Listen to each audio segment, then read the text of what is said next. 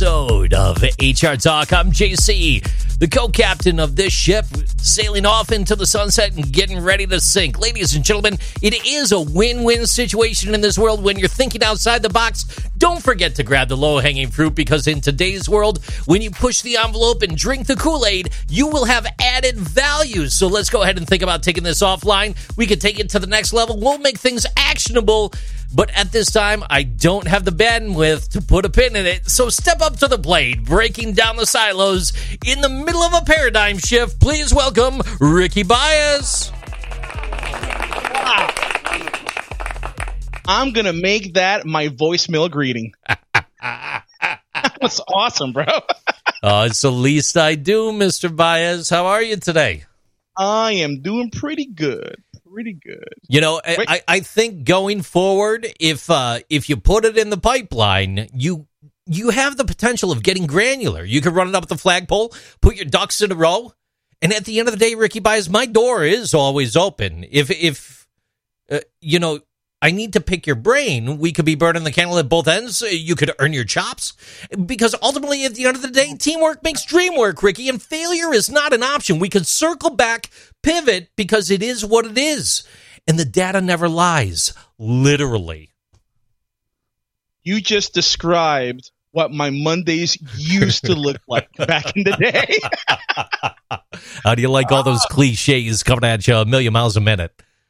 They annoy me now more than what they did before. So thank you for that, JC. I think That's that was awesome like I think that was like 50 cliches in 50 seconds, something like that. It's you lost me after the first two, the drink the Kool Aid, and I'm like, as I'm drinking my my adult beverage, I'm like, this is not Kool Aid, but okay, I got you, brother. Man, you got to admit though, cliches have really taken over the workplace since the dawn of time. Outside the box. oh no! Wait, wait, wait! The best one, the best one. Tell me. You ready? Yeah. Hey, how's it going? Well, you know, it's Monday. I that. yes, I get it. It's Monday. I know the calendar. I know the time. I'm here along with you. What about Monday? What? Why would you bring that up when I ask you how's it going? Oh, I can tell you why. Go ahead. Be- because Monday is the start of the week. Does that make sense?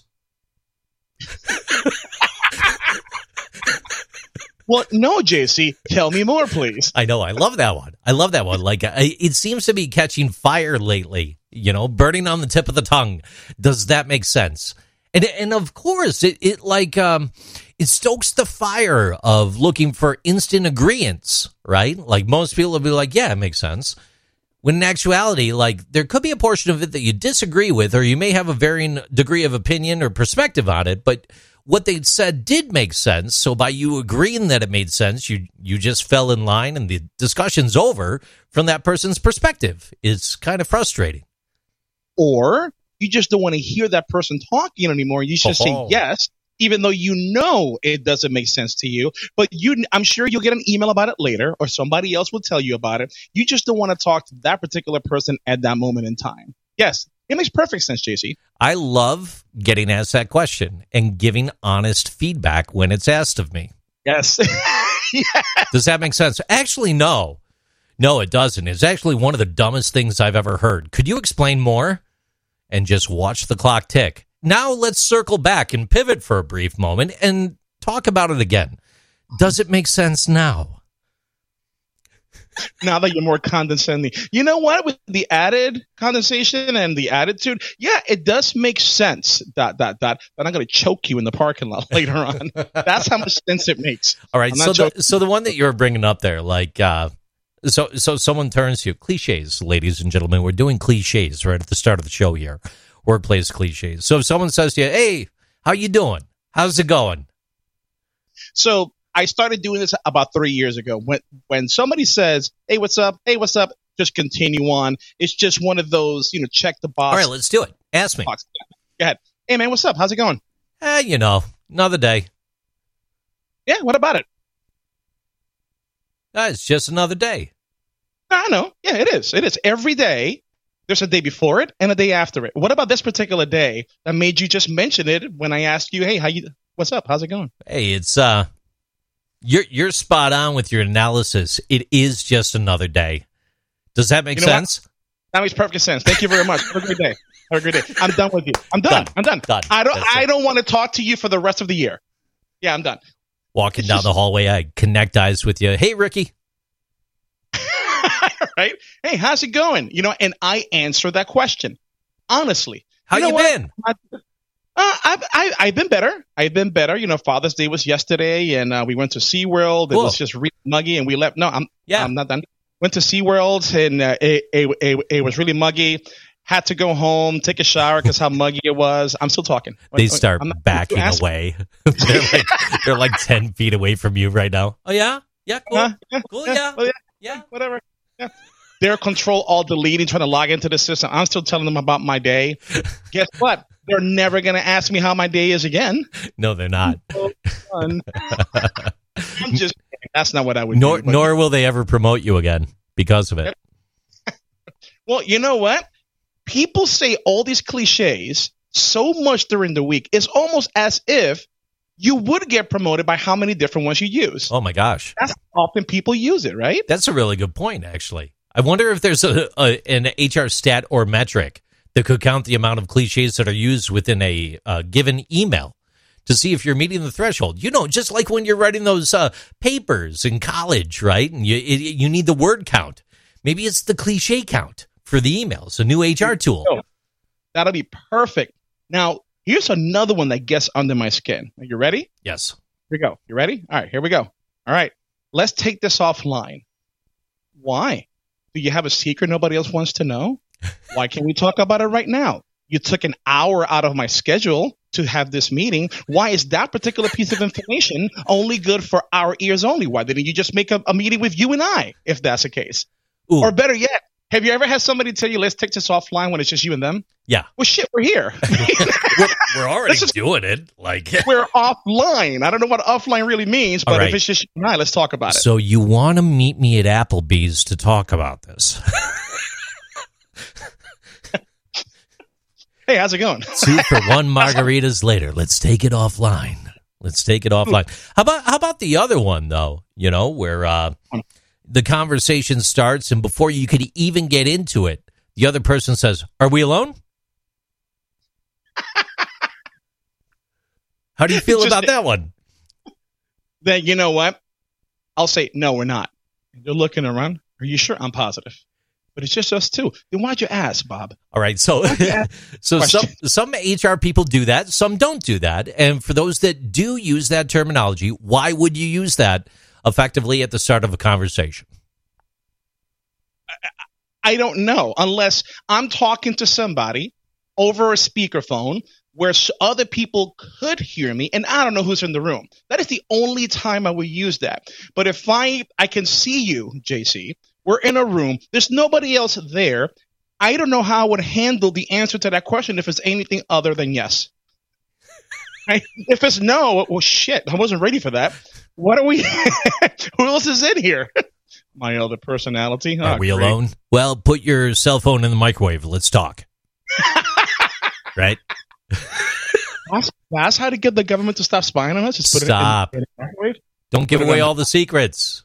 Nah, oh, that shit. was part of that one documentary that was on the line. On the line. Hey, ladies and gentlemen, it's that time of the show. We've delayed things long enough. There's more. What do you mean? Well, Drink there's something more important right here, Ricky Baez.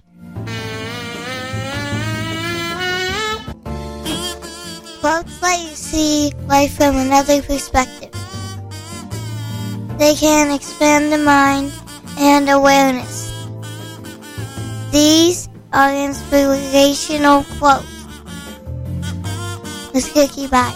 That's right, ladies and gentlemen. Inspirational quotes with the man, the myth, the legend. Circling back to pivot while drinking the Kool Aid.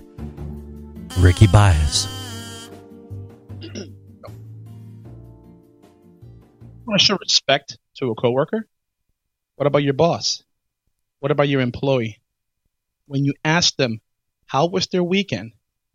Be ready for a full story and be ready to give their one your 100% undivided attention. That's how you make a connection. Inspirational quotes by Ricky Baez. Okay, uh, with cliches, we could beat a dead horse and circle back as much as you want. Are are you uh are you good with these, or what else do you got? No, I'm not. There's so many of these. There's one in here that I'm like, I I don't know if people know where this one. I just had it here. Tell me. They're not the one beating a horse. Good lord, where is it? There was one. Oh, drink the Kool Aid. Drink the Kool Aid. Have you done Have you done your research about what that means? Fill us all in. So it, it, it's now I have no way to back in this up. It is what I found on the Google box.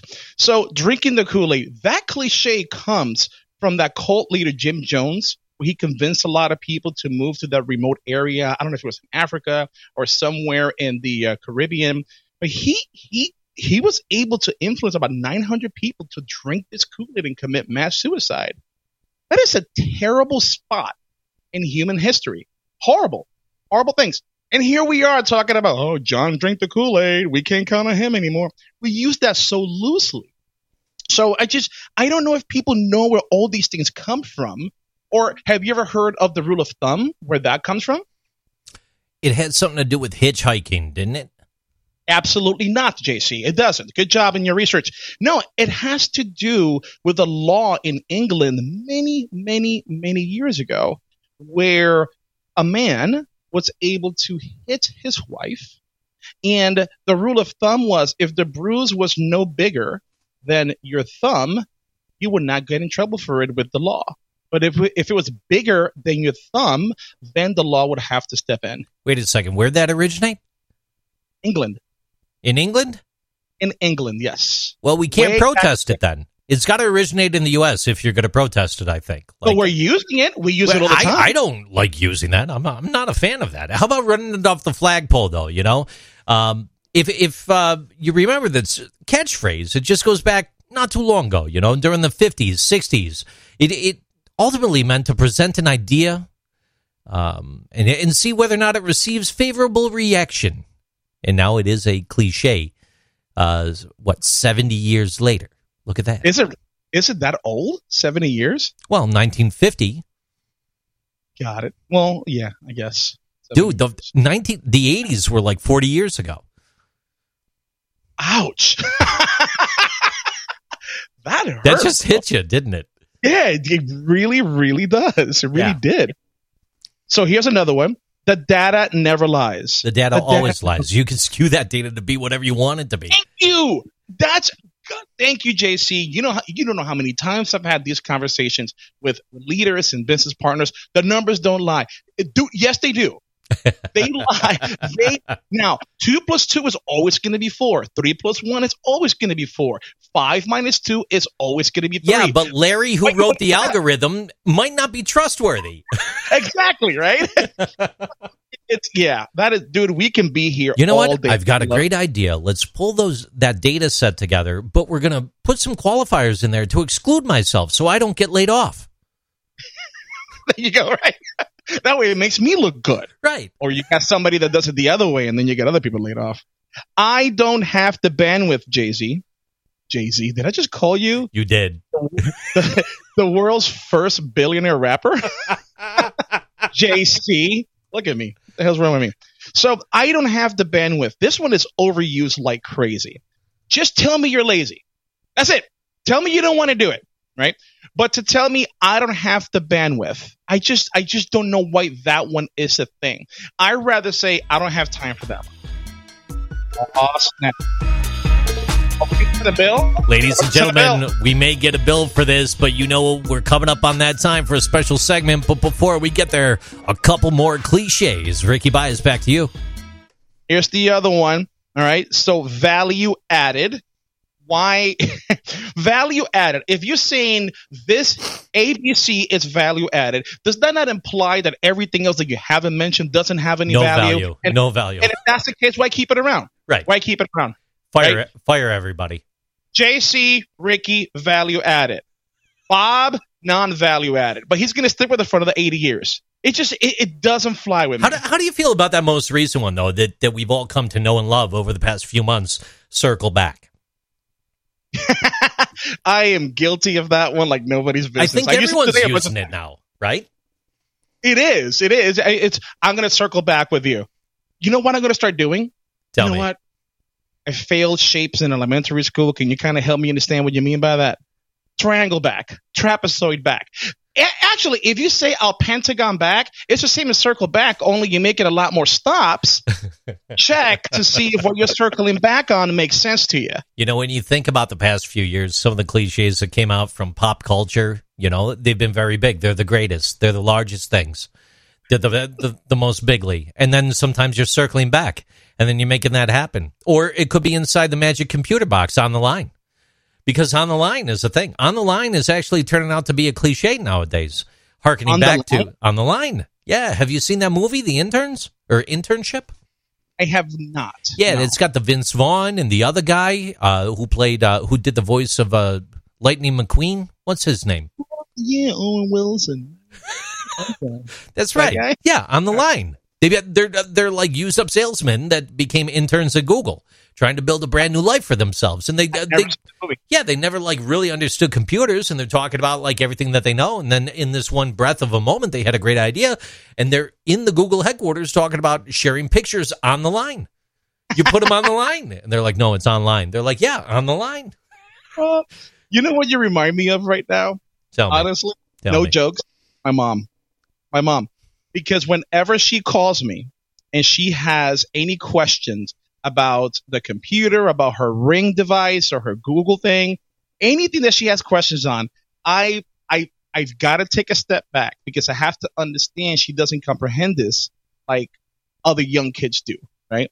So I'm there trying to understand what the problem is. And she's talking about the Wi-Fi, which is Wi-Fi. She's talking about all these other things, and I need to walk her through the different points in her computer. That's why I have a lot of respect for IT tech support because they have the patience of a saint. Because it's just me and my mom. I love her to death, and I'm trying to help her connect her new um, smart thermostat to her phone and able to control it by her Google device. And it's just a hard time getting her to go to the right places on her laptop. And I know how frustrated I get. It's not because of her, it's just me and my patience, right? I need to be more flexible. I need to be more patient. But man, these tech support guys, they do this for a living. It's five days a week, 40 hours. I know, man. I'm sure that has to be, I need to see how much they love their job. That's what I want to do. I want to do a pulse check. I want to do a survey to see how much they love their job. Because let me tell you, for me, it really is frustrating. There, brother. there's That- got to be some sort of survey on the line about that one. It was a joke. It was a horrible. joke. I get it. Oh. I get it. Okay. hey, uh, we are burning the midnight oil. We're at 20 minutes into the show. How about our next segment? Stop with that. Yeah.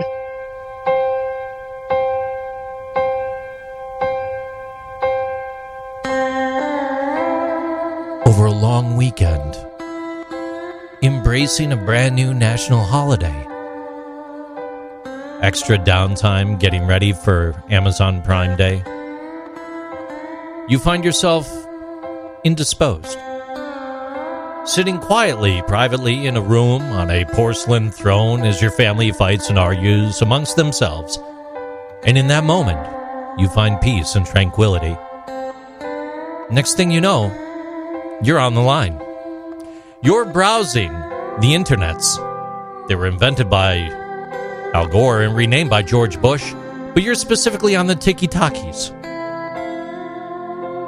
Wasting your life away watching video after video, embracing the fact that your dear friends have now sent you 372 videos to watch in succession while you embrace your private times. Ladies and gentlemen, this is our weekly TikTok segment.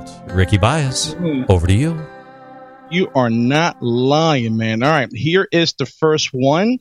Now, this one, he. Ooh, wait a minute, JC. We found some gems this week. He And kudos going out to some of our uh, uh, associate producers, our spiritual advisors, our, our fans and friends that do tend to send a few things along. We've got some gems along the way. Uh, is the first one you have the uh, labor lawyer on TikTok? No, the first one I have is Angela the Hooter Tutor. Oh, yeah, That's the first one that I have. let's see what you got. All right. I feel like I have to make this video, and I might lose some followers for it, but it needs to be said. I went to bed last night completely sick to my stomach because I got word that I will lose my job of 11 years. 11 years if I do not get the COVID vaccine by September 1st. Yeah, I have been employed with the same company for 11 years in healthcare. I've done lactation for the last six, and all that is going to be completely thrown away if I don't get this vaccine. Now, let me be clear. I'm not anti vax or anti COVID vaccine at all. So please do not twist my words because I've never said any such thing. I have friends and family and coworkers who have gotten the vaccine and I 100% support them if that's something that they are comfortable with and that they are okay with doing. I don't feel like this is up for debate.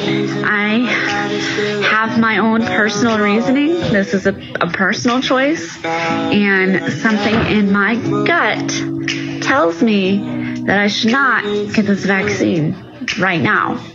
Maybe in a year or two. But uh, right now, no, I'm I'm not going to get it. I am not the only employee that feels this way. There are thousands that feel this way. And I work for a multi-million dollar um, health organization. And um, yeah, I'm not the only one. So I have a few options here. I can comply and get the vaccine, um, or I can not get the vaccine and fight for my rights, my freedom, my choice, my job that I love very, very much. I don't want to lose my job, but I'm not going to be forced into doing something I'm not comfortable with.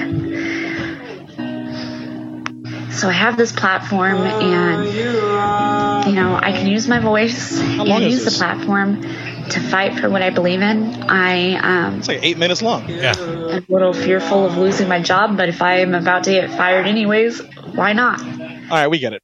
Okay.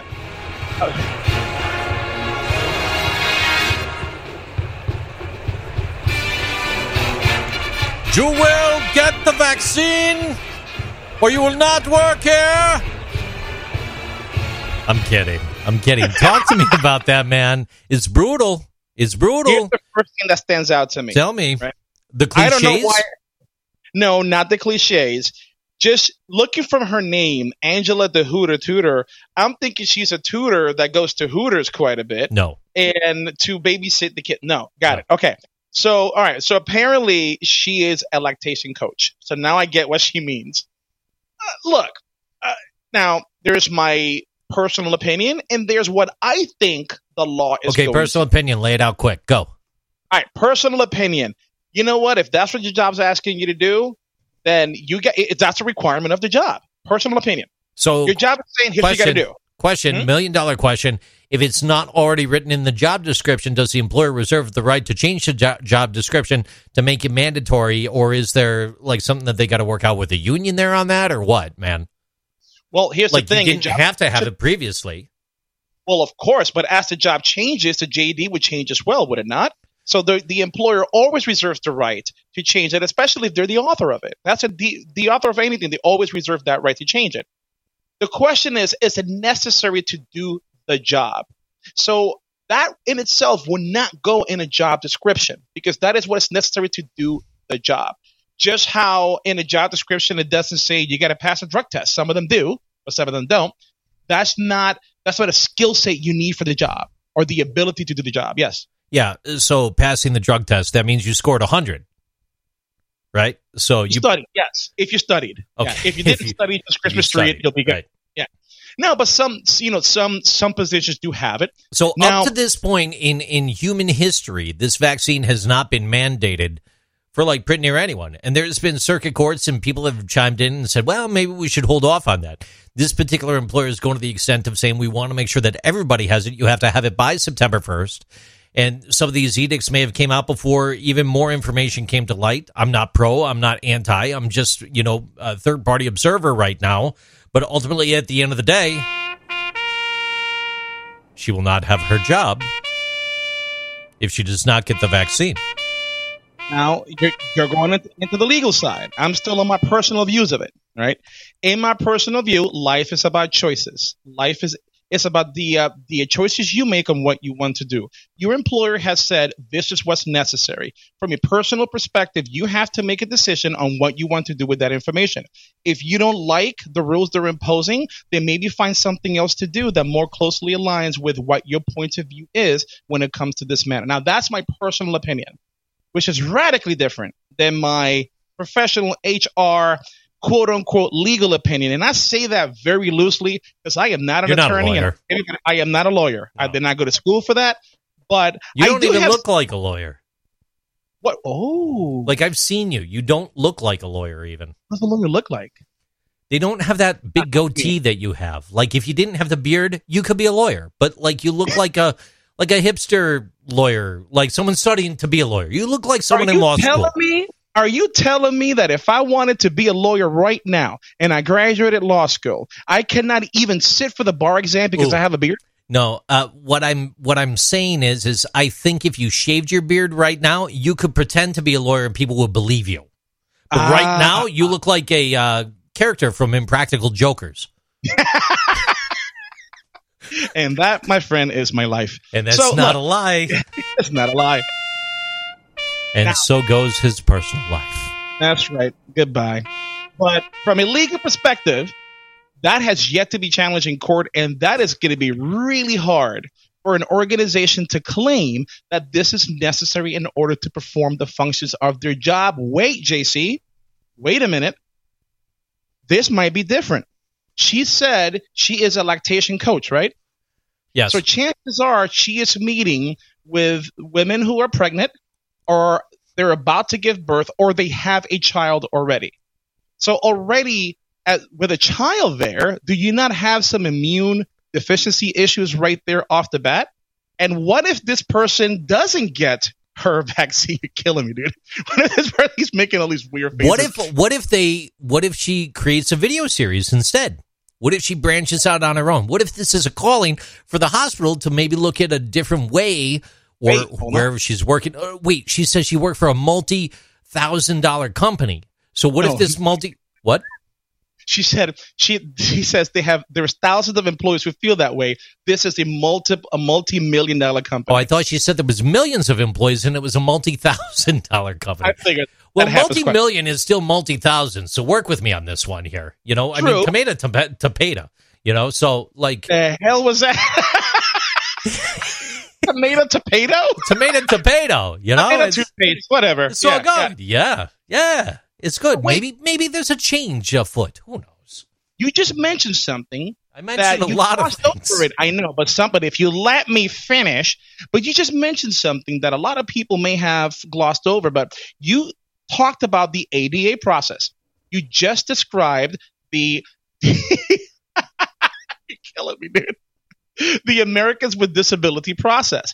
And that is that if somebody says, I cannot perform this duty, I would like a reasonable accommodation. She has a conversation with HR about what that accommodation is, and you just gave it. What if I create a video or I do it FaceTime? I do it via telecommuting. That way I don't affect my customers or the clients. Boom, done. That is as easy as it goes. And from an HR perspective, if I, if I work for that organization, that is perfectly okay in my book. I think we're going to hear a lot more about these situations. A lot more people that are that are going to be coming forward with similar stories in the coming months.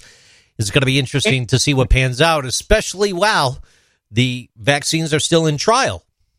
They're still in experimental trial. You know, it, it'll. Um, like she said in the video, though, too. I mean, if you think about it, I mean, just from your personal perspective for a moment, she's not against them. She just wants to wait to see what happens. You know, I get I mean, I I, can't even tell you how many people I know that weird things are still happening to them after getting it. Like I'm I'm not talking like sticking car keys and magnets to your head and stuff like that. I'm I'm just talking like you know strange headaches or body aches or pains or like you know issues with their heart and stuff like that or maybe death. You know, so Are like people over 40? Is that what you're doing? Because that's exactly what happens to me. has that been? Wait, that's been happening to you, really? Dude, I you got the vaccine. every morning. Yeah, I did. I did. Oh Yeah, my gosh. I got I got the Pfizer one. I got the Pfizer one. well, that gives I- you boners, doesn't it? It does not. Oh, That's a whole completely different drug. no, dude. I thought that's why people uh, were lining up. I thought it was a twofer. Yeah, no, I don't. I mean, that'd be, that'd be hilarious, wouldn't it? It's like, are you vaccinated? Yeah, you are. Come on, come on in. Look, we're going to give this to you. Just stick around for 15 minutes. We need to see what happens. There you go. Right. oh wow, you're excited for four hours? You got to go. That's that's this is not that kind They of They come in, check on you. They're blowing on your neck gently. What the hell happened to this show? Hey, hey, we just want to see if the vaccine was going smooth. Oh Lord. Next segment: sexual harassment, ladies and gentlemen. That's Yeah. what we're going to be talking about. No, but it. uh, I think ADA would be used more for this because I completely understand her point of view. I got it. At first, I was really hesitant, but after doing some research and knowing how much I love to travel and I wanted to continue to travel, I got it. The first shot, not bad. Second shot, not me on my butt for two days. Yeah, wait till But your third, fourth, fifth, and twelfth shot when that becomes a mandate. Well, Who here's knows? the thing, right? You Here's the don't thing. know. but I've been going out to places more than normal. And I'm not going to lie, have I been 100% aware and careful? Not really. I'm good. I'm okay. I got to be careful with it. Not in the next couple of weeks, I will be, I will be flying to the motherland. I'll be going to Puerto Rico. And I'm interested to see how the airlines deal with it because I haven't flown since the pandemic started.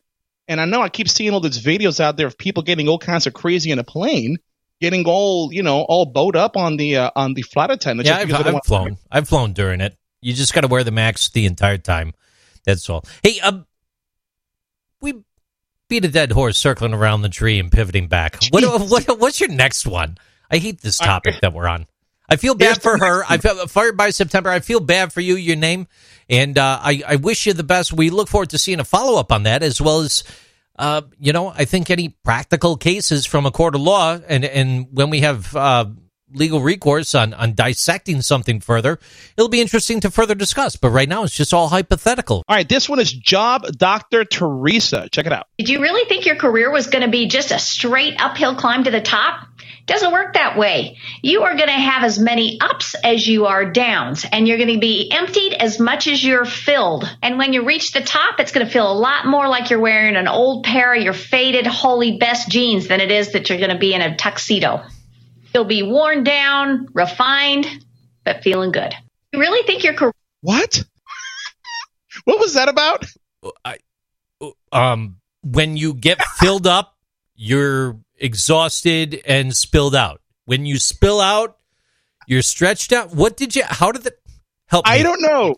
This is called tr- Career Truth Bomb, and she has this yellow jacket, this yellow jacket. She has this blue jacket and the big boom sign over it, like the old Batman and Robins when you clock somebody in the mouth, boom, pow, kind of like that. Okay. But all right, let's hear it again. Hold on. Yeah. was going to be just a straight uphill climb to the top doesn't work that you are going to have as many ups as you are downs Ups and you're going to be emptied as much as you're filled Okay, there you it reach is. You're going to be it's gonna feel a lot you're going to be like you're wearing an emptied. old pair of your You'll be emptied the same way that you're filled. You're going to be emptied and filled. So here's what the job doctor Teresa is talking about. She's talking about that not every success story at work in your career, not every story like that is an easy one. You're going to have some ups. That's what she said. You're going to have some downs. She also said that. But what she's trying to say is, is that when you're down and you think you're not going to climb out of that hole, there's always a way out if you just give it time and you have the patience to let the talent work for you. All right. That's what she Yo, listen. Um, when you Word, yo. yo, JC. yo, Yeah, Jay-Z. man, Word. dude, Yeah. brah, Bubba. Listen, And, uh, you and I could talk this way because this is how we talk to each other. I mean, this is normal for us.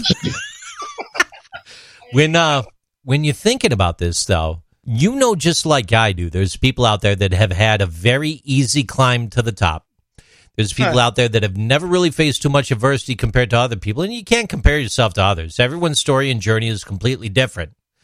But when you have been knocked down a couple times, it doesn't matter at what point in your journey you've been knocked down, you change. You change. And it's up to you whether or not it's going to change for the better or for the worse. And ultimately, at the end, if you're picking yourself back up and you're climbing back up again, it's going to be for the better at some point. But you're you're stronger for who you've become through that process. Or do you feel that you're a weaker person for having experienced that? No, it, it, it's look.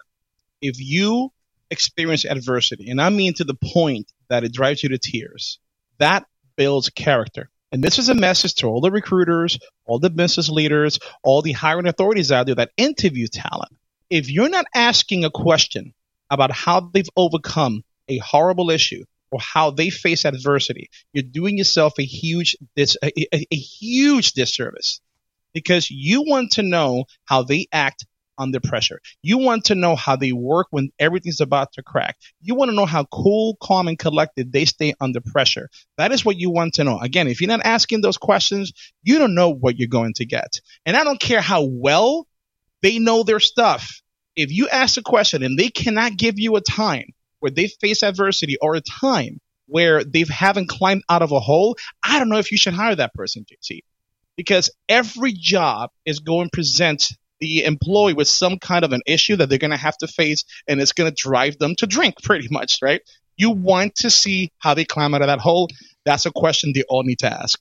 Job Dr. Tessa on TikTok. She's actually really informative. She's fun. She's funny. She's cool. She, oh. you could be her if you actually put your heart into it. Or if I get a blue jacket with boom on it. Yellow. no, it's blue. Didn't you say yellow at first though? Right? Yeah, but I messed up. Just like And how that's- I could hear the beach. Stupid though. All right, here we go. Here's the next one. All right, this is Caitlin Kent. What? Caitlin Katniss Neal. All right, that that threw me for a loop. Yellow jacket. I just found out something that's a little disturbing. And it was from a pretty reliable source. It was from a lawyer. The onion. The reason why Taco Bell names all of their beef products beefy five layer or beefy burrito or beefy whatever is because there is not enough beef in the actual meat or whatever it is to legally call it beef. So they say beefy. I knew it was bad, but I didn't know it was that bad. I mean, is it going to stop me from eating at Taco Bell? Absolutely not. Will I think twice about ordering anything with beef? Mm, yeah. But I love you, Taco Bell. I will never leave you, but we do have some things we can work on. Caitlin Katniss Neal on TikTok. Beefy I- meat. I want her life, JC. Why? Why do you I talk to me? her life because it's 2021. There's a lot of shit going on in the world today. There's a lot of you know just just social unrest. There's a lot of people who can't find a job. There's a lot of people who are quitting their jobs just because of the situation happening at work. And is she talking about any of those things? No. What's on her mind right now? Whether Taco Bell beef is really beef or not. Okay. I want to live a life where I have nothing to worry about but what kind of beef is in my taco. We need to address this real quick, though. It's not beef; it's beefy, beefy meat. And and to her point, they can't legally call it beef. Now, I don't know if this is true or not. You, it's it's something on TikTok. You got to research it, but it's it reminds me of when you watch the evening news or the morning news, and you're catching the weather, and they say for uh, the mean streets of Apopka, there will be a thirty percent chance of rain. Do you did you know though with that statement 30% chance of rain right? It's 30% chance of rain for the viewing area. It's uh-huh. not 30% that a 30% chance that it will rain at your house. Someone 30% of the viewing area will see rain at some point during the day. That's how they do that stat. It reminds I- me of the taco bell beefy comment here because it's the twist of the words. It's crazy I take back what I said, JC. I want your life no you to where No, you that don't. right there annoys me to the point that I have to make a big mention out of it. Does it really bother you that much that No, it doesn't hap- bother me, but it's uh, you know, there's things that happen like that within broadcasting or within in marketing, ad sales, in in even job recruitments and the way that we post for positions, right? Ah, there's a spin yeah. on words that happen all go. the time that That's right. could even fall into the realm of cliches that doesn't necessarily meet the criteria of exactly what this is supposed to be, but we're going to put a spin on it. So we're going to hire 50 positions and we're all going to title them this thing. But when they're in the door, they're going to do 12 different things. Well, this isn't what I was, this isn't what I interviewed for. No, that's what this job is. It wasn't in the description. I did, I had no idea. No, this is what you do now. Enjoy. You'd be surprised how often that happens. It happens all the time. I know that. You know 100% that. 100% of the time. 100% of the time it happens. But you you're right. You're right. You you do have a point there. Now, speaking about work, speaking speaking about the law, this one is from a real dear friend of the show. Ladies and gentlemen, this is Lawyer Page something that's legal that you think shouldn't be? I'll go first. The Missouri Human Rights Act does not apply to corporations or associations that are owned and operated by religious groups, which means technically under Missouri state law, they can discriminate against people and say, yes, we discriminated against you because you were disabled or because of another protected class. Every situation is different and there are some loopholes and there are federal protections that can apply and can protect when state law drops. But I just think that's messed up that, that that's like that. As always, this is informational only and not legal advice. I understand why attorneys have to say that at the end.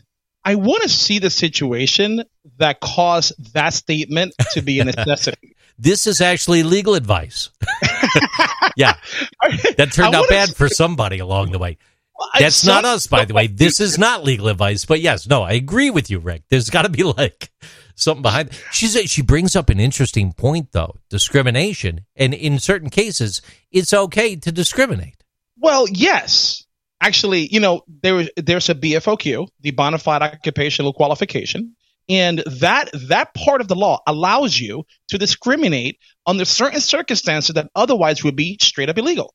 For example, Title VII. Title VII says that you cannot discriminate based on race, national origin, sex, religious, all those things, right? But I think I've used this example before. I'm a guy. I'm pudgy, overweight, and if I wanted to be Ariel from The Little Mermaid on a Disney movie or a Disney parade, they can tell me no because I'm a guy, because how I look. But that is a qualification of the job. It has to be a qualification of that specific job. I don't know of any situation where religious might. You know what? I take it back. I do. If you want to work at it's a at a mosque, you can't be Christian. If you want to work at I don't know at a, at a at a Kingdom Hall, you can't be anything other than Jehovah's Witness. So there are specific areas in the law where you can discriminate. Now that said, you've got to be careful. If you're about to go down that road, HR leader, if you're about to go down that road, business leader, make sure you check with an attorney first to let you know whether you can or cannot do that. But she's not wrong. Not Lawyer Page from TikTok. Our TikTok segment continues. We've got only a couple more videos to go. If you're not already enjoying the Tiki Talkies, get on out there. What are you waiting for? We're there waiting for you. Give up on Facebook. Give up your free time. Spend time with us. Ricky, back to you. All right, now this one is for Max Foster, CNN. Check this out. If you can go to a restaurant, you can come into the office, and we want you in the office. So said the boss of the bank Morgan Stanley, and has created quite a talking point in New York, where the bank is based. He added, If you want to get paid New York rates, you work in New York. None of this I'm in Colorado and work in New York and am getting paid like I'm sitting in New York City. Sorry, that doesn't work. Does he have a point? Are office workers going to have to go back in at some point, particularly if they want to keep their current rates of pay? So, uh, you really think that's the voice of the CEO from Morgan Stanley? 100%. I talk just like this. One, 100%. There's a serious strong point here, and it's come up in a. Uh, a lot of threads that I've been reading, people that I've talked to, as well as many different news articles. Uh, there is some guidance from people out there as well um, in certain organizations, I could phrase it that way, that are very clear right now that if they do head towards a completely remote option and you will no longer be in that area, you may be looking at reductions in pay or or things associated with where you're living. You may not be making that same amount of money, the New York salary in in the middle of West Virginia. It may not happen for you. So here's the thing. It's I've got several ways that I can attack this. Let me attack the easy one. And the easy one is compensation. For those of you who do not know, compensation in one state is could be really different than compensation in another state. Reason being because of where they live. Just like buying a car. If you want to buy a car, they always ask you for your zip code. Why? Because they have to compare what the going rate for that car is in that zip code. You can have a Toyota Camry in San Francisco can cost really different than a Toyota Camry in Butte, Montana. But that's what they ask you for your zip code. This is the same way. Wages are built based on the area in which that company is going to pay the talent that they're hiring to do that job. That's just how it is. So I, from that perspective, I agree with that CEO. If you live in New York and you want to get New York rates, you have to work in New York. If you if you work in New York or you have the job in New York, you want to move to let's say Florida. Now I'm going to pay you Florida rates. You want to live there? Go right ahead. And I'm not even talking about the tax implications of living in a different state and not letting your organization know because now they're not collecting the appropriate taxes to the state in which you work and live in. It's just a nightmare. So I get what they're saying. Now, the other side of it is look, from an employee's perspective, better yet, from an HR consultant's perspective, JC, I tell all my clients give your employees flexibility. Don't require them to come in if they've done a great job during the pandemic telecommuting.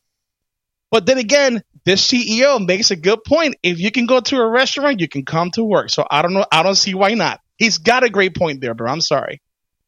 But flexibility is key. Some people want to come in because they want to or they have to. Some people don't. If it's just trust your employees. It's, a, it's the- a, very interesting time that we're in because if we go back to the end of last year to the start of this year, there was a huge push in the news and the media. There was a huge push within uh, the industry, within HR, within within C-suite circles.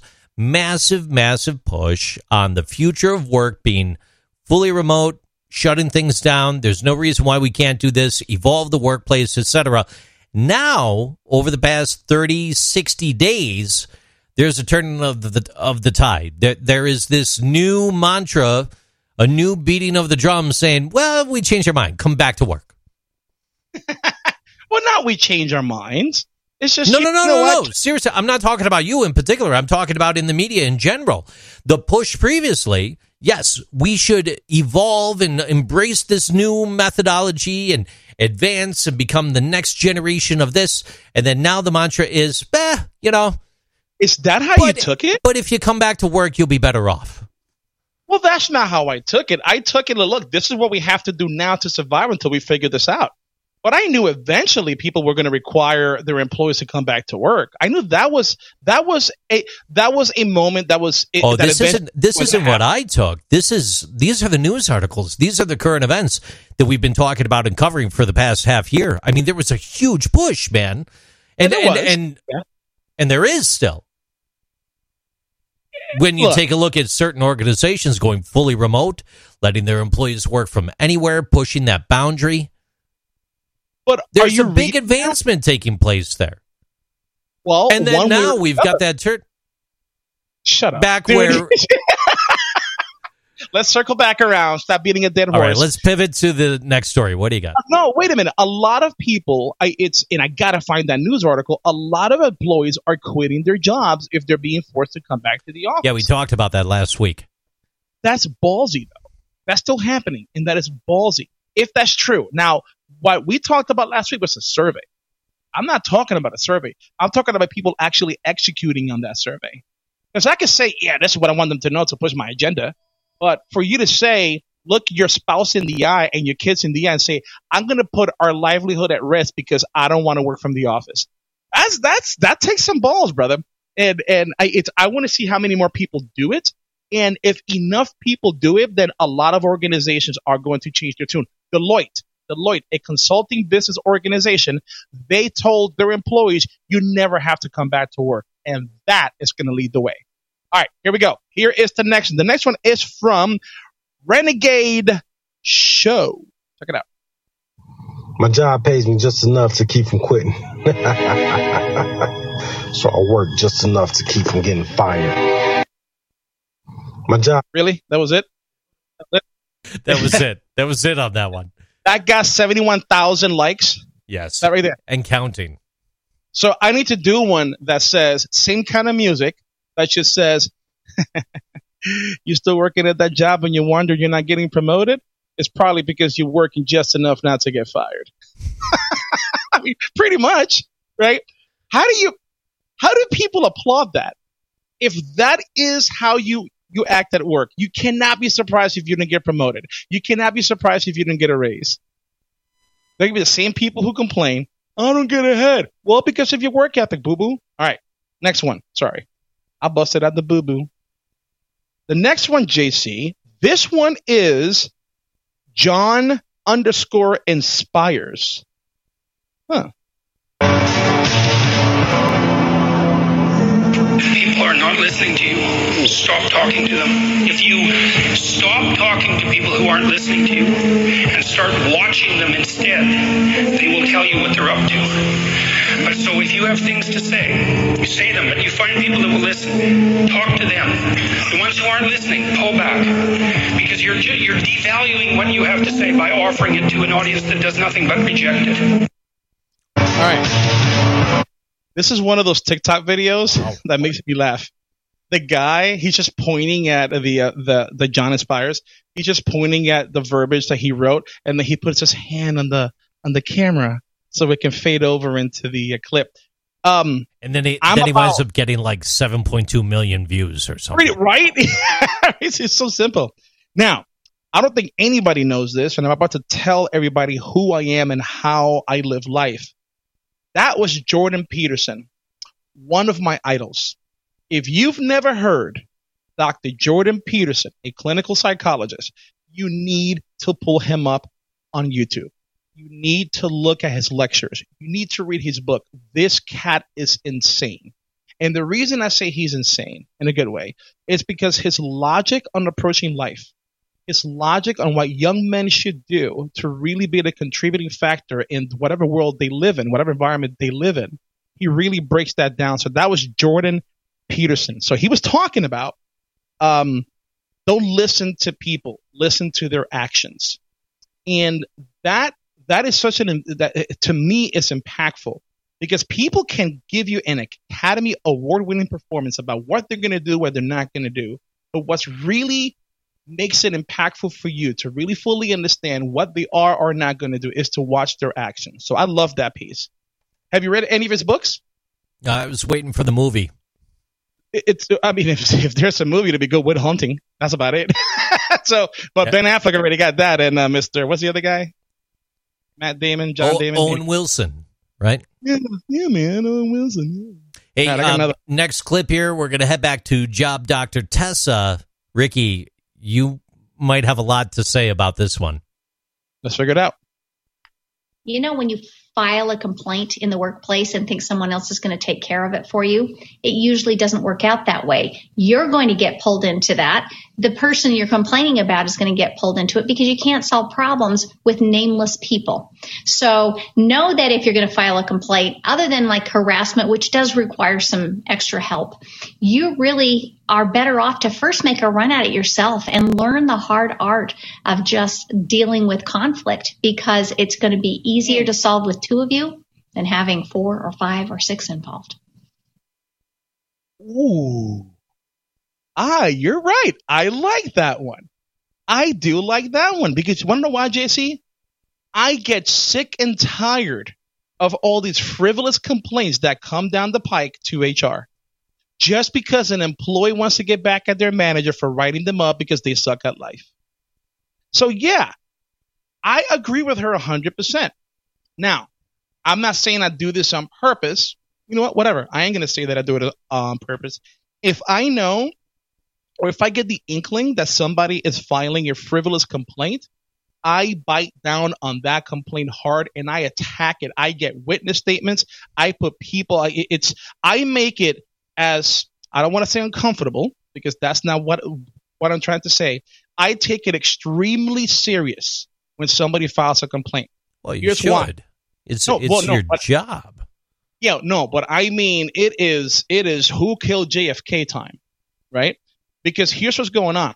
If the person legitimately has a complaint, they're No, not going to care. Hang on, right? hang on, hang on. Again, this is the same guy. If you ask him how he's doing, he's going to tell you his life story and and, and take up all your Monday morning.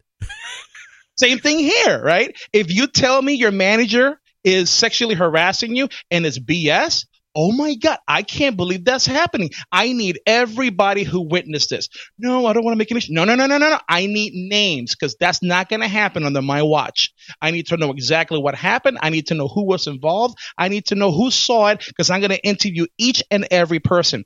If you filed a BS complaint, that's going to make you extremely uncomfortable. You know who else is going to make uncomfortable? Everybody who you threw under the bus for that. Because you thought I was just going to go ahead and write that manager up. Absolutely not. I'm going to take that serious. The people who le- legitimately has a complaint, they're going to appreciate that. Because again, I take it seriously. So she's 100% right. Um, try to do it yourself. But I realize that's going to be hard for some people who have an issue with conflict. So I get that. I do. That would be a interesting book. The DIY of resolving complaints by yourself in the office. Oh, that's easy. Just watch Scarface. Boom, there it is. It's already there. Yeah, you're going to open up a whole new series of problems. whole new series of problems doing that. Oh my gosh. Uh, you got to admit, Tony Montana was an expert at conflict resolution. You know he was an expert. We have another one. We don't have another. Anyone that eats the lemon out of the water, you don't mess with them. You don't mess with them. You don't remember that? No. Yeah, so they they're sitting down, they're eating, and they bring out the water with the lemon in it, so you can rinse your fingers after the meal. But he eats the Oh, lemon yeah. out of the water because he di- he didn't know. He didn't know. There's nothing wrong with that. He didn't know. That was to clean his hands. Right, exactly. You you ever you ever meet someone eating that lemon, and you're in those situations, you you leave them alone.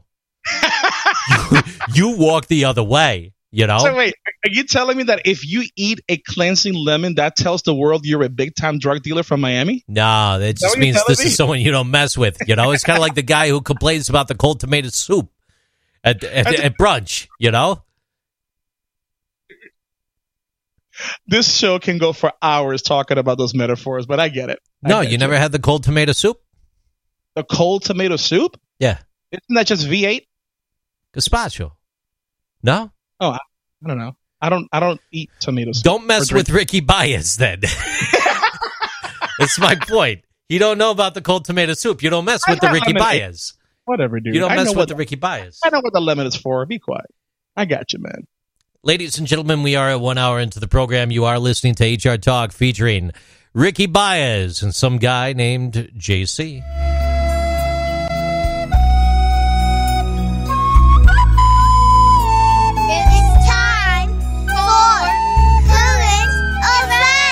Current events this week. We've got a lot to get to in our current events segment, brought to you in part by Baez Co Learning. Your place to learn things featuring Baez. Baez oh. Co. What's the what's the name of that website again, Ricky? www.baezco.com or hrtalkpodcast.com. You can find us there. Some people thought it was RickyBaez.com. Don't go there. No, don't go there. It will not be what you think it is. It will not. Well, ladies and gentlemen, it is that time of the year. Uh, we are recording the show on on Monday here. Normally we do record on Sundays, but today is Monday, June 21st, and with that it is International Giraffe Day. What? Giraffes are the tallest mammals on Earth. Their legs alone are taller than many humans, approximately six feet tall. They can run as fast as 35 miles an hour over short distances or cruise at 10 miles an hour over very long distances. Did you know, Ricky Baez, that a giraffe's neck is too short to reach the ground? It's too short. to reach It's the too ground. short to reach Oh, the ground. the torso. Whoa, I never thought about that. Yeah. Yeah. So Okay. as a result, it has to spread its front legs or kneel to reach the ground for a drink of water. Now, oh. giraffes only need to drink once every few days. Most of their water comes from all the plants that they eat. They eat a lot of plants. Giraffes spend most of their lives standing up. They even sleep and give birth standing up. The giraffe, the calf, the calf of the giraffe, it can stand up and walk after about an hour, and within a week, it starts to sample vegetation. Oh. Despite the females' attempts to stand over their calves during attacks by lions, spotted hyenas, leopards, African wild dogs, many calves are killed in their first few months. Now, a giraffe's spots are much like human fingerprints. I don't know if you knew this, Ricky Baez, but no two individual giraffes have exactly the same pattern. Both male and female giraffes have two distinct hair covered horns. Male giraffes use their horns to sometimes fight other males. And believe it or not, Ricky Baez, giraffes only need 5 to 30 minutes of sleep in a 24 hour period. It sounds like being a new parent. I'm going to tell you. They often achieve that in quick naps, and many last only a minute or two at a time. And then ultimately, well, it was thought that giraffes did not make any sounds at all. This is now known to be a lie. Giraffes bellow, they snort, they hiss, they make flute like sounds as well as low pitches, noises beyond the range of human hearing. Ladies and gentlemen, this is International Giraffe Day. I cannot wait until I am down on life and I decide to take that amazing trip to my local Applebee's at 11:30 at night just because I, I'm down on life and the trivia guy comes up and he asks about giraffes. I'm going to stand there proudly saying I know most of these answers. That's right, HR That is Talk awesome. Podcast, Thank you, sir. Thank you. educating and inspiring America. That's right. Our next story comes to us from SHRM.org, written by Nancy Woolever. SHRM China, the SHRM China. I did I say Nancy's name wrong? Woolever. No, but you said it, Woolever. and, and Oh your whole gosh. torso shot forward like you, you was throwing up. Woolever. Nancy, I'm sorry if I said your name wrong. Look, the I SHRM so China Nancy. Alliance is going to expand. SHRM certification is going to branch out into China. International Talent Exchange Foundation, the CITEF, they formed a strategic alliance together to expand the presence of SHRM certification and certification preparation across all of China. Johnny C. Taylor, the president and chief executive officer of SHRM, SCP, He's a SHRM SCP certified pro. And the CITEF, CITEF Deputy Director, Jinfa Wan, signed the agreement February 9, 2021. And over the next three years, SHRM and CITEF will work collaboratively on several initiatives to increase the number of SHRM certified HR professionals in China. Now, those who earn their SHRM CP and SHRM SCP will also recertify their credentials every three years through the alliance. It's unbelievable. SHRM Sherman, China. Ricky, over to you. Did I miss something? Are we no longer concerned about China and TikTok? It seems like we skipped over that, right? Wasn't there an issue with with uh, China using TikTok to find our biggest secrets, and now we're there's this SHRM initiative? Oh, no, there's no worries about that. Uh, the president had the meeting with Putin, and he gave him a list of 16 things not to attack because they're very important. So, we, so because that happened, we're clear. Everything else is good. Yeah, now they have the list, so it's fine. It's fine. Got got it. You know, it, it's I I'm confused by SHRM. I really am Why? confused. I I would have thought I want they would- this. I want this right now. I, I I would have thought they would focus more on giving more credibility to HR here in the United States. Not to say that it's not credible, but in the past four years or so, I've I've I've, I've had a little bit of a falling out with SHRM. I have. Um, because I, I don't see eye to eye in how they put out white papers, how they put out information out there. Community, I don't know whether that was funny, for the HR to, to learn from. But this is what they want to focus on. I get it. Let's let let's get global with it, but let's focus on education when it comes to HR, right? I'm going to tell you why. Because HRCI globally is like running the table. But how good is it going to be if you're losing memberships year over year? What's the point then? So let's focus on the members. Let's focus on the value added proposition. So you don't think that there's value in the blog posts or something? I I think SHRM stepped up their game tenfold. I mean, I'm not talking about those that that became official SHRM bloggers. Catch me at the conference.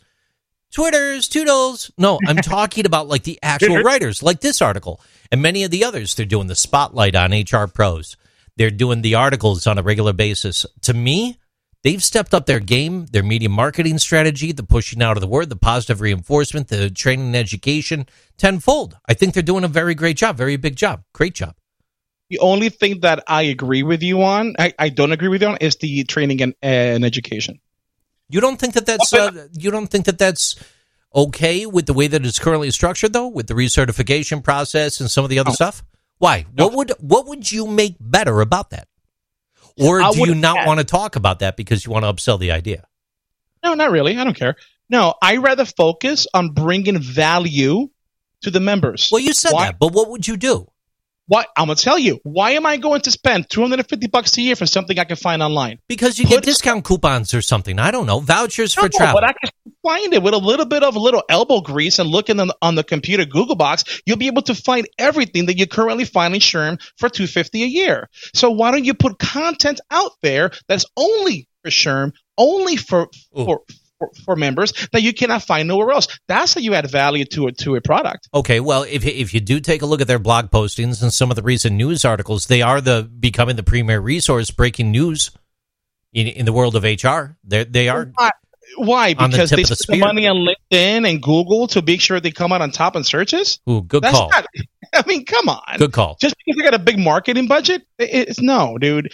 I I I I stopped being a member about four years ago for that very same reason because I could easily find all the things that I need elsewhere for free. So why So hang on I- to the HRCI certification? Now, ha ha ha. Here's the thing: the HRCI certification to me now doesn't mean as much as it did before. But you know how much I worked to get that, JC? What why why isn't it worth what it used to be in your eyes? Because now that now I got that about 15 years ago. So right, and I busted my behind to get to Yeah. to that test. Oh, Now, trust me, terrible test. I mean, between it- it- between that and the PMI, the PMBOK Oh, dude. guide, and all that stuff, that's a different ball of wax too. But it's right there. Yeah. So here's the thing. I don't see the value in AD certification because a lot of business leaders gives credit to the fact that you just got the the certification and not enough stock into what you do with it. And then you suck at your job, and Exactly. then you, you're costing the money company, uh, the the company money, right? So here's the thing. I don't care from from an HR perspective. I don't care what certifications you got. All I care about is that you develop or you perform at the level that that certification says you can do. So show me what you can do with it, whether you have it or not.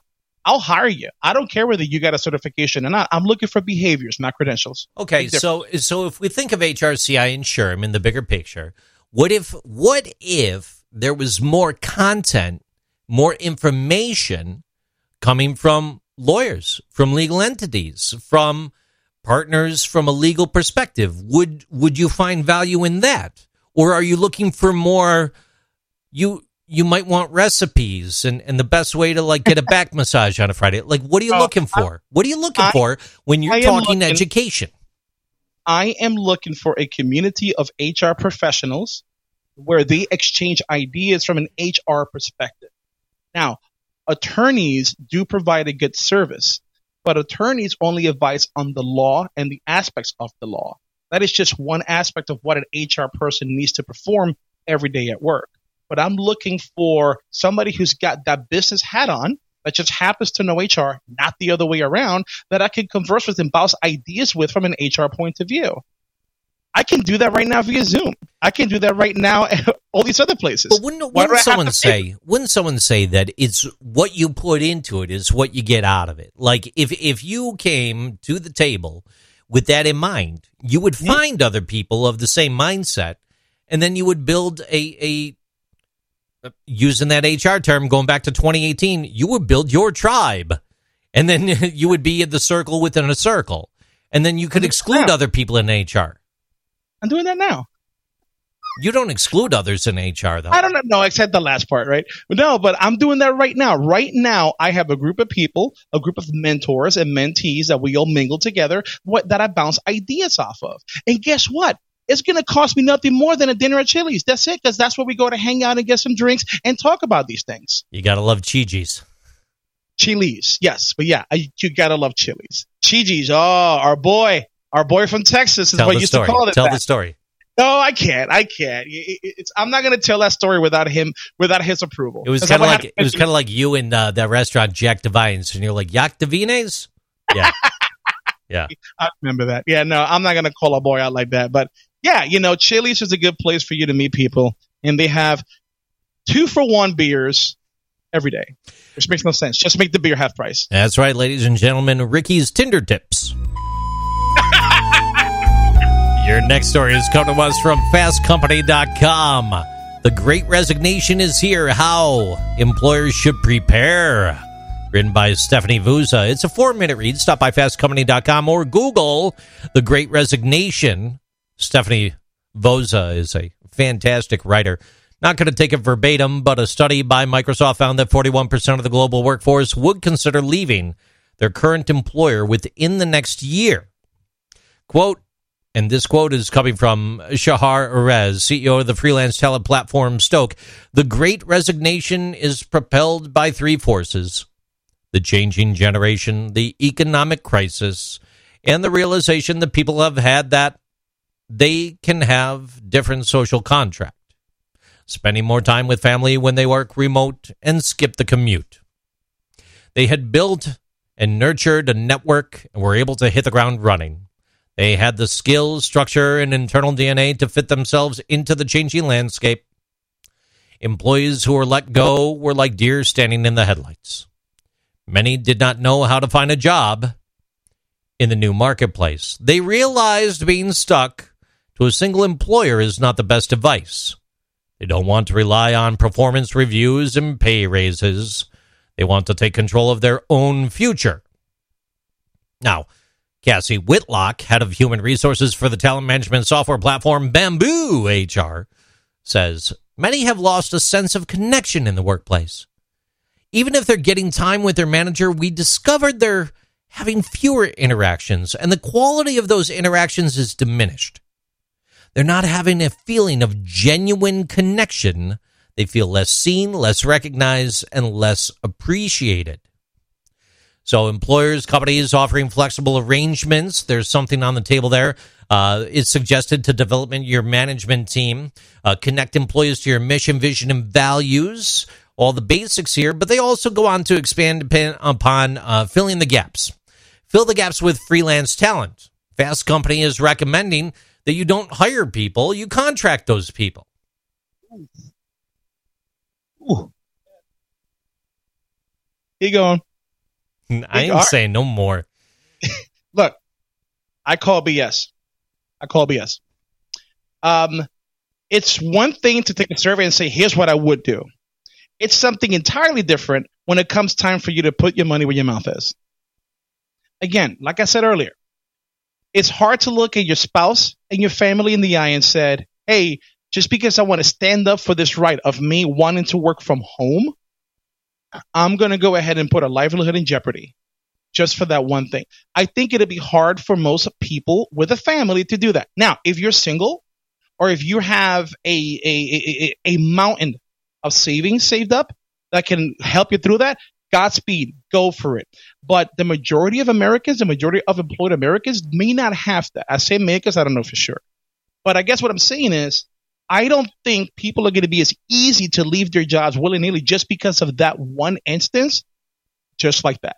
I doubt it. What do you think?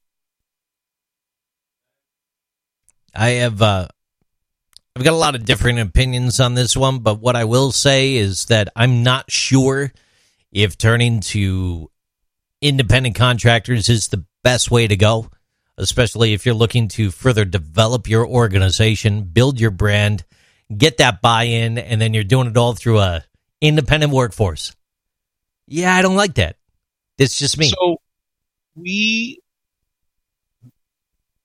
I don't know how I feel about that yet. That could be a good thing for the economy because that might create a lot more entrepreneurial spirit than before.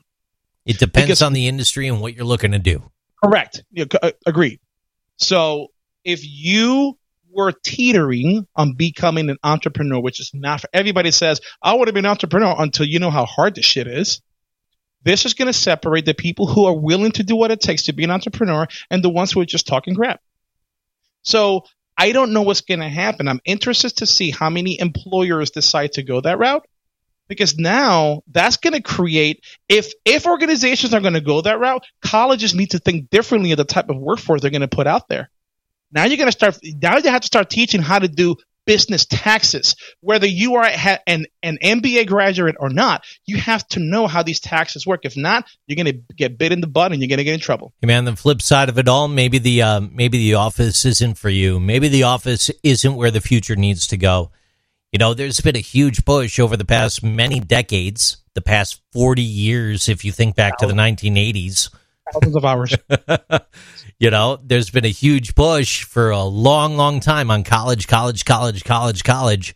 I'll get me going on that. It might be time for uh, a little more of a refocus on trades. Might be a little, yeah. a little bit of a, a realignment on priorities. You might have a better time out there working working on the farm, doing doing hard labor, doing your thing, but enjoying the world a little bit more than sitting in that cubicle ready to bash your head against the wall after 20 years. Well, JC, the way things are going, it's not a far fetched idea to think that in 40 years, the only college courses that are going to be out there are the sciences and the, and the legal trade. That's it. Everything else, you can find it online. I mean, could you not? On, if the, I want on learn, the line. On the line on, the lines. Because if I wanted to learn how to how to be an expert in Excel, YouTube. If I wanted to know how to put a, a business plan together, YouTube. And uh, now, if you go on Coursera, if you if you go on Google, you sign up for Coursera, you get certifications, you become an air quote full stack developer if you want to, you know, and, and there's there's a whole lot going on there, man. You know, it's uh, we're on the precipice of some interesting things. It, it'll it'll be a intriguing next 10 years. You've got a clip from Lawyer Page, don't you, Rick?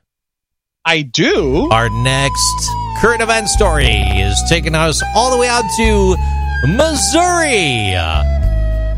Second time right, in one show, Lawyer Page, welcome back. Uh, she had a great one fitting our current event segment right here. Here we go. Here's why some New York restaurants have filed a class action claim against certain food distributors like Grubhub. On June 7th, several food delivery companies like Grubhub, Seamless, Postmates, and Uber Eats have been sued in a class action lawsuit claiming they're bleeding New York companies dry for the fees they're charging for food delivery during the pandemic. According to the lawsuit, some of the delivery apps are charging 20% or more as a delivery fee and then actually not explaining what it's for because they're trying to skirt New York local laws that put a cap on what those fees could be be. If you've ever looked into this or heard other TikTok videos on here, they are extremely predatory towards restaurants, especially small companies. And some apps have even opened up their own like website ordering pages without even getting the permission from the restaurant. Support your local businesses and order directly from the restaurant. Ricky, we were just talking about the independent contractors. Here you go. For the win. For the win, dude. That is insane. Just straight up before you dissect it, Lawyer Page on TikTok, big fan, good friend, good friend of the show, very big, very great. Highly recommend checking out her content. Very fun. Keeps keeps law exciting, you know. But anyways, good job of that. What do you think about this one, man? Look, the only experience I have with Uber Eats and Grubhub is that I I don't use them anymore. I don't use them anymore. And the reason I don't is because I was stuck at the office pre-pandemic and JC, I ordered a simple sub from Firehouse. That's it. If I would have gone to pick it up, it would have been eight sixty five with my employee discount for a sub, a large drink, and some baked potato chips because I'm watching my figure and stuff.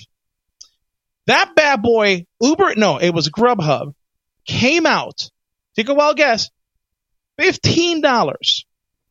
Fifteen dollars, not including the tip by the time everything was done. And then I'm supposed to give this guy a tip. Now, don't get me going on tips. All the guy did was did his job, grabbed it, and gave it to me. Right? I, it's fine. I'll tip just because that's what social guidelines dictate I do. But fifteen dollars, so I could have just gone and gone down the street for five minutes, picked it up, and come back. But what she's talking about is all these organizations that are. She said the word predatory, which was really interesting they have these predatory practices on these small businesses in in the state of New York. So let the lawsuit go out there, and I hope it goes out there because what they're doing is wrong. Especially, especially, bro, if they're opening their own landing pages for the restaurant without their consent, that is absolutely ridiculous. I hope they get sued and uh, things change because of it. That's my take on it. We had a um, a clip coming up that we're going to forego for this week. Just making a executive call on the fly here. It was about Amazon. There's a lot of news about Amazon lately. Ricky Baez, I'd like to uh, take next weekend with you and uh, do a show on Amazon. I'd like to dissect Amazon for at least a good half hour on the program or something because just doing the one article I don't think is doing it justice. They're big in the news right now. Anyone that's been reading current events knows everything that's going on about Amazon. With the Amazon, the Amazon, the Amazon, just Google Amazon, you'll see what's up. We're going to go up to governing.com. Colin Woodard of the Portland Press Herald put a uh, cool piece together. This broke just today, actually. Maine's $35 million HRIS system failed. The state upgraded its antiquated HR management software, and when the project failed, Maine blamed the contracted company.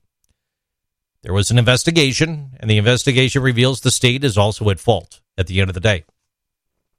Officials for the state of Maine and a California company hired to upgrade the state's ancient human resource management software are locked in a multi thousand dollar contract dispute, multi million dollar contract dispute over a months long standoff of how to complete the long delayed project. But while the state has claimed the company has failed to deliver a workable system, an investigation by the Portland Press Herald Maine Sunday Telegram reveals that a series of problems on the state side are largely to blame for the project's collapse. When the Maine Department of Administrative and Financial Services brought in a new project manager to rescue the distressed project, it hired the the commissioner's husband. A move that was legal under the state nepotism laws, but one that government ethics experts should say uh, would have and should have probably would have been best if it was avoided. Could have. There's a lot more what ifs. As things are going awry, it left the state's 12,000 employees relying on a antiquated software system, as the commissioner herself has described as being held together with duct tape and paper clips.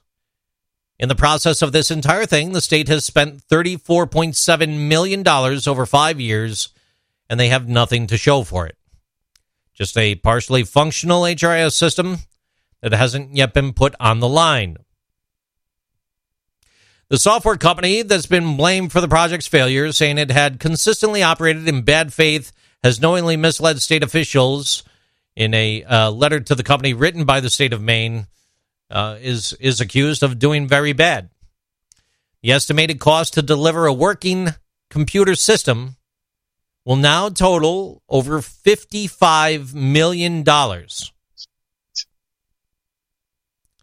Governor Janet Mills' spokesperson said in an email to the writer of this article that she would like to see the dispute resolved in a efficient and timely manner so that the state may move forward in the most cost effective way with replacing its severely outdated internet online systems.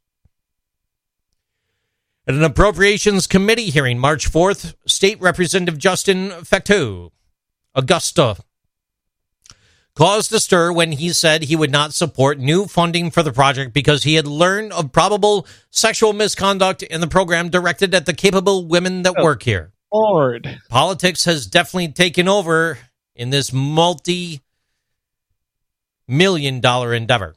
The HR department, though, had recently uh, informed uh, this person that uh, they're they're doing an investigation. They concluded the investigation. The manager is going to remain on staff, and then the article goes down the rabbit hole of all that. Some people have said it feels like Apollo 13. There's this this is one in-depth, well-written article governing.com Maine's $35 million human resource system issue. It it's probably one of the lo- longest articles I've ever read dissecting the inner workings of human resources, of contracts, contract disputes, HRS vendors, talking about how the things fell apart, uh, commissioner's husband being hired on staff, um, the restart of the program, a false restart of the program, This is a very, very well written, in depth article. I am not even scratching the surface. Colin Woodard of governing.com, fantastic article dated June 21st, 2021, Portland Press Herald. Highly, rec- highly recommend checking that out. Yeah, no, this broke just minutes before we went live for the recording. Great, great piece. If if the um, if if the gods of the twitters could at least send that out even while we're recording, I would be appreciative even too. Okay, It'll go out. It'll it's go a, out. It's I'm- a very I'm- good one. It's a, I'm it's a life lesson. It's a lesson in in in. There's there's a lot of lessons. Um, they should just clean house. Clean house. Clean house in You ain't there. getting the money back. You clean I the house, you ain't getting the money back, and then you still got to hire new people. Yeah, but just because you're going down the wrong way, just because you don't want to spend more money, are you going to continue to go down the wrong way then? You're going to keep the same people there who allowed this shit to happen to Here's, begin with? here's here's something that stands out to me amongst everything else. When you were talking earlier about like that that uh, a community of like-minded individuals, right? A community of people to to get together to make some magical things happen that know the business but also know the other side of it. Ricky, I love I love the HR people I've met so far. Really. I mean there's only like two or three of them that I don't like. And some of them host other podcasts, and that's fine. I'm only kidding. Shots fired. Shots fired. No, but jokes aside, um, the industry has not always been technology driven. Okay. And you may have some really highly skilled, qualified people within your ranks. Sometimes it doesn't hurt to kind of like, I don't know, shop around. Try to find Yeah. somebody else out there that might have a little more expertise. So what? If you have to pay a contract fee of $50,000 to bring that person on for X amount of months to get it going at least, and then maybe that person helps lead it and you wind up investing 200 grand in that person over a year to make it happen. Okay. And then on the backside of all that, you didn't have to spend $55 million. Okay. You, you, you, th- there's, there's an analysis to be done there. I don't know. You think, you think, JC? I mean, come on. There's this other has- industries that have done digital transitions. If you take a look at the healthcare industry, they switched all their electronic records over. They they, they went from paper to electronic. They they did this transition already. Go back pre healthcare. TV. TV made a digital transition. There's been digital transitions all over many different industries. But now, ladies and gentlemen, it's time for HRs. And this is new. Nothing like this has been done before. No, it has. Just extrapolate a little bit. I was going to It's say that, that transition happened already when we went from personnel to human resources, and then from human resource to people. Oh yeah, yeah, yeah. But during that time, you guys had to argue amongst each other for many, many years. You know, it happens. it's fine. This digital transition for HR is twenty years off, in my opinion. This one right here, I think, I think I stopped when I saw commissioner's husband hired. to me, I was like, really? This is how you fix it. You're gonna bring in, eh, yeah. It's just, it's, it's, it's so many bad calls that if I was in charge, I'm like, you know what? We've lost what we lost. I don't want to lose anymore. Let's cut our losses. Fired, fired, fired, fired. Let's get a new, a new, or a new HR structure in here to where they do things the right way. the money's very, long. very good Here. story. Highly recommend reading the entire thing. We are short on time. It's time for Florida Man Florida Man Stories on the HR Talk podcast. Your first one's coming to us from NPR.org. Strange news. A small Florida town accidentally sold its water tower for $55,000. When the business owner, Bobby Reed, approached the Brooksville City Council about purchasing a municipal building at the base of the small Florida city's water tower, he didn't expect the water tower to come with it. Ah. So they sold it to him for $55,000. He got the building and he bought a water tower. I immediately went through the necessary steps to deed the water tower back to the city of Brooksville. The city's intention was to sell me a split section of the parcel with a small garage. Who knew that he would get a water tower in the process? Only in Florida. Well, well, the guy officially owned the water tower for only a little over a week. He never had the keys to access the property, nor did he ever bathe in it. A small fee of ten dollars was all it took to sign the property back to the city, and Oh. and the city is continuing to maintain the uh, the water As far as- facility, and they have an outstanding relationship with the former owner, which was the newer owner. Um, the mistake happened, but you know when the mistakes happen, you just correct it and you carry on," said Mayor Pat Brayton of Brooksville, Florida. Yep, and the person who made the mistake got promoted. Look, JC, here's what's going on. If that would have happened, what would you have done if if if the city of Buffalo accidentally sold you a water tower? I'd lease the water back to him. Thank you. That's exactly what I'm thinking. Just lease it back to Hey, them. Hey, remember Oh. when you raised parking rates? Let's talk about water. That's right. Am I only going to charge the government? Everybody Yeah. else is free. Yeah, yeah, yeah, yeah. It's free for it's free for the people. Government buildings not for you. quadruple. Yeah, yeah. Oh Lord, city of Brooksville. I love that place. Your next story comes to us from FoxNews.com. A Florida bartender received internet fame after rescuing a woman from a harasser at a bar. Um, it's it's made its way all the way around. Rick, you you know a little bit more about this one than me. You heard about it in the news down there, right? It, what did I hear about? What happened? The bar, they're harassing. There was a guy. Yeah, that happens every Monday night. Ta be more specific, JC. Was it was it the guy who accidentally bought a water tower and he was bragging about it at a bar? Is that what you're talking about? What happened? Tell me. Well, there was a Florida bartender that went viral for disguising a note as a receipt to help customers as he thought they were being harassed. Okay. Uh-huh. Uh, a woman tweeted that Florida bartender Max Gutierrez helped her out of a harassment situation. She wrote that Gutierrez passed her a note disguised as a receipt with a message offering her specific help. And Gutierrez later identified himself as the bartender pictured on the Twitter gram. Now, the woman's tweet thanking the bartender in St. Pete, Florida, for protecting them from a customer said she was um, harassing them as gotten attention for the discreet way he appeared to offer help.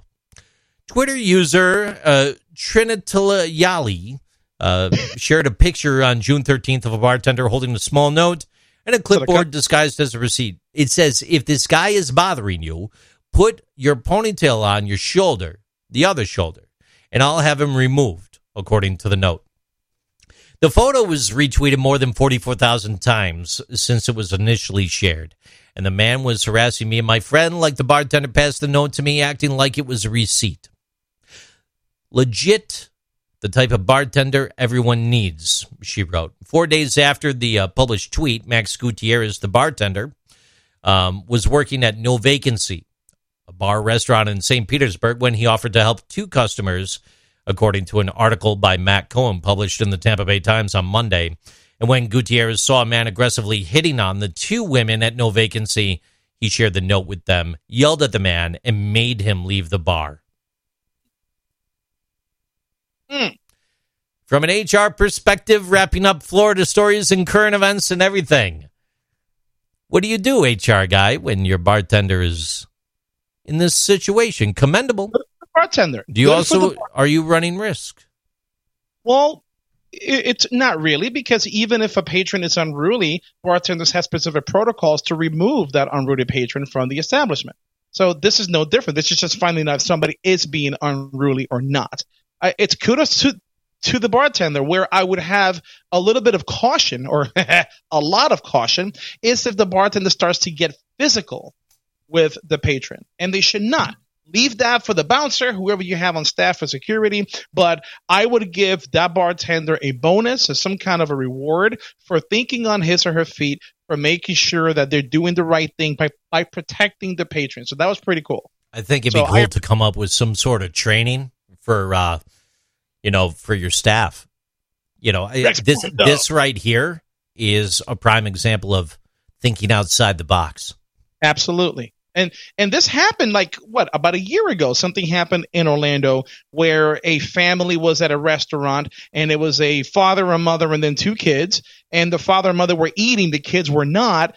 The waitress noticed the kids were really upset and why they weren't eating, and they passed the kid a note saying, "Hey, do you need help?" We talked about this story. Yes, we did. so did. same thing here. I'm glad waiters, waitresses, bartenders are stepping up. I'm glad that they're stepping up, but you got to be careful too. You don't want to get too physical to where you are now in harm's way. So kudos to that bartender. Wish there were more like him. Or her. I don't know if it was a him or her. That's all I got on the day. Ricky Baez, we're at uh, over an hour and a half into the program. Final thoughts. Over to you. Final thoughts, JC. We are now towards the end of June. July is literally right around the corner, and we are knee deep into whatever this post pandemic world is supposed to look like. Every single day that I read the newspaper and watch the news, I see how, at least Florida, I see how Florida is opening more and more and more and more. I'm happy to see it. I'm excited to see this state coming back to its business sense. I wish other states would follow suit. But to that, I say this to all the business owners out there, please know, please know, do what's right for your associates. Yes, if you do what's right for your associates and you do it right, chances are they are going to do what's right by your employees. I mean, excuse me, by your uh, customers and your clients. What do I mean by that? Give them the opportunity to flex whether they want to come to the office or not. Some employees want to do it, some don't. At the end of the day, give them the option. Mic drop. I'm done. Option, flexibility. Keywords. Over here, it's uh, it's been weird. You know, we normally don't record on the Monday, but with the uh, past holiday weekend, we chose to take the weekend to uh, just just relax, celebrate, and uh, and and take time to to circle up, circle back, and pivot. And here we are into a brand new week, outside the box, thinking of the future, off the line. So, Too late. at the end of the day, it's uh, it's been a pleasure. I would just goof it around a little bit today. It, it wasn't as as serious as other shows. We got into some serious stuff, but at the same time, I, I want to encourage and implore uh, anyone listening to the program to find us on on the line.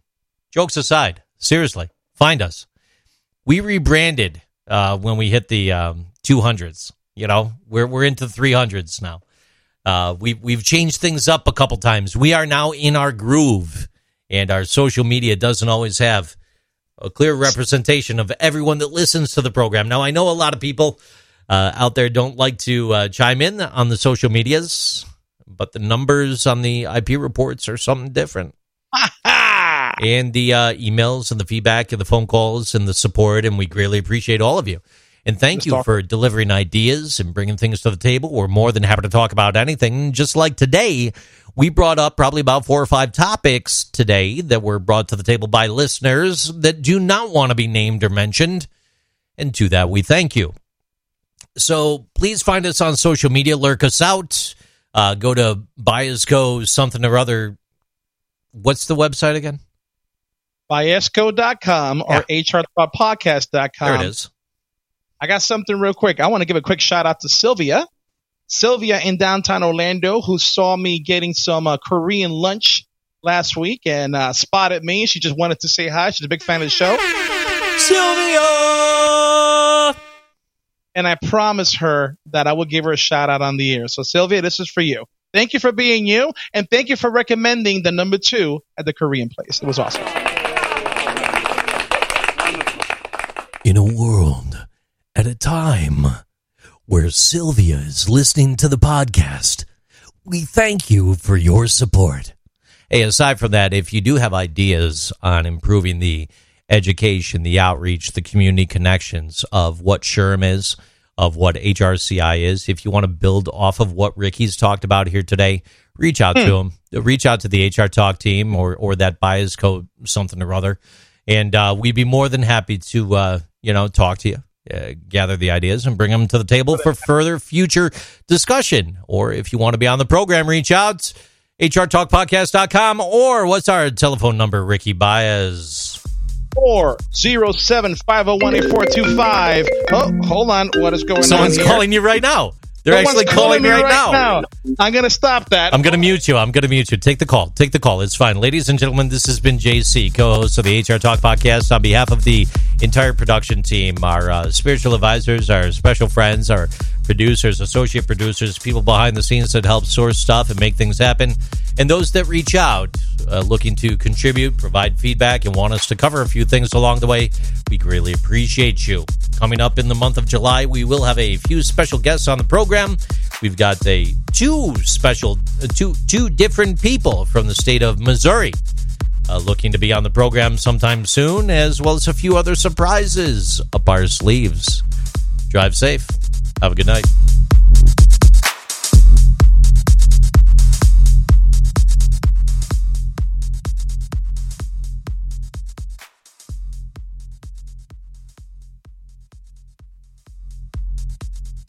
I'm about to get some soup.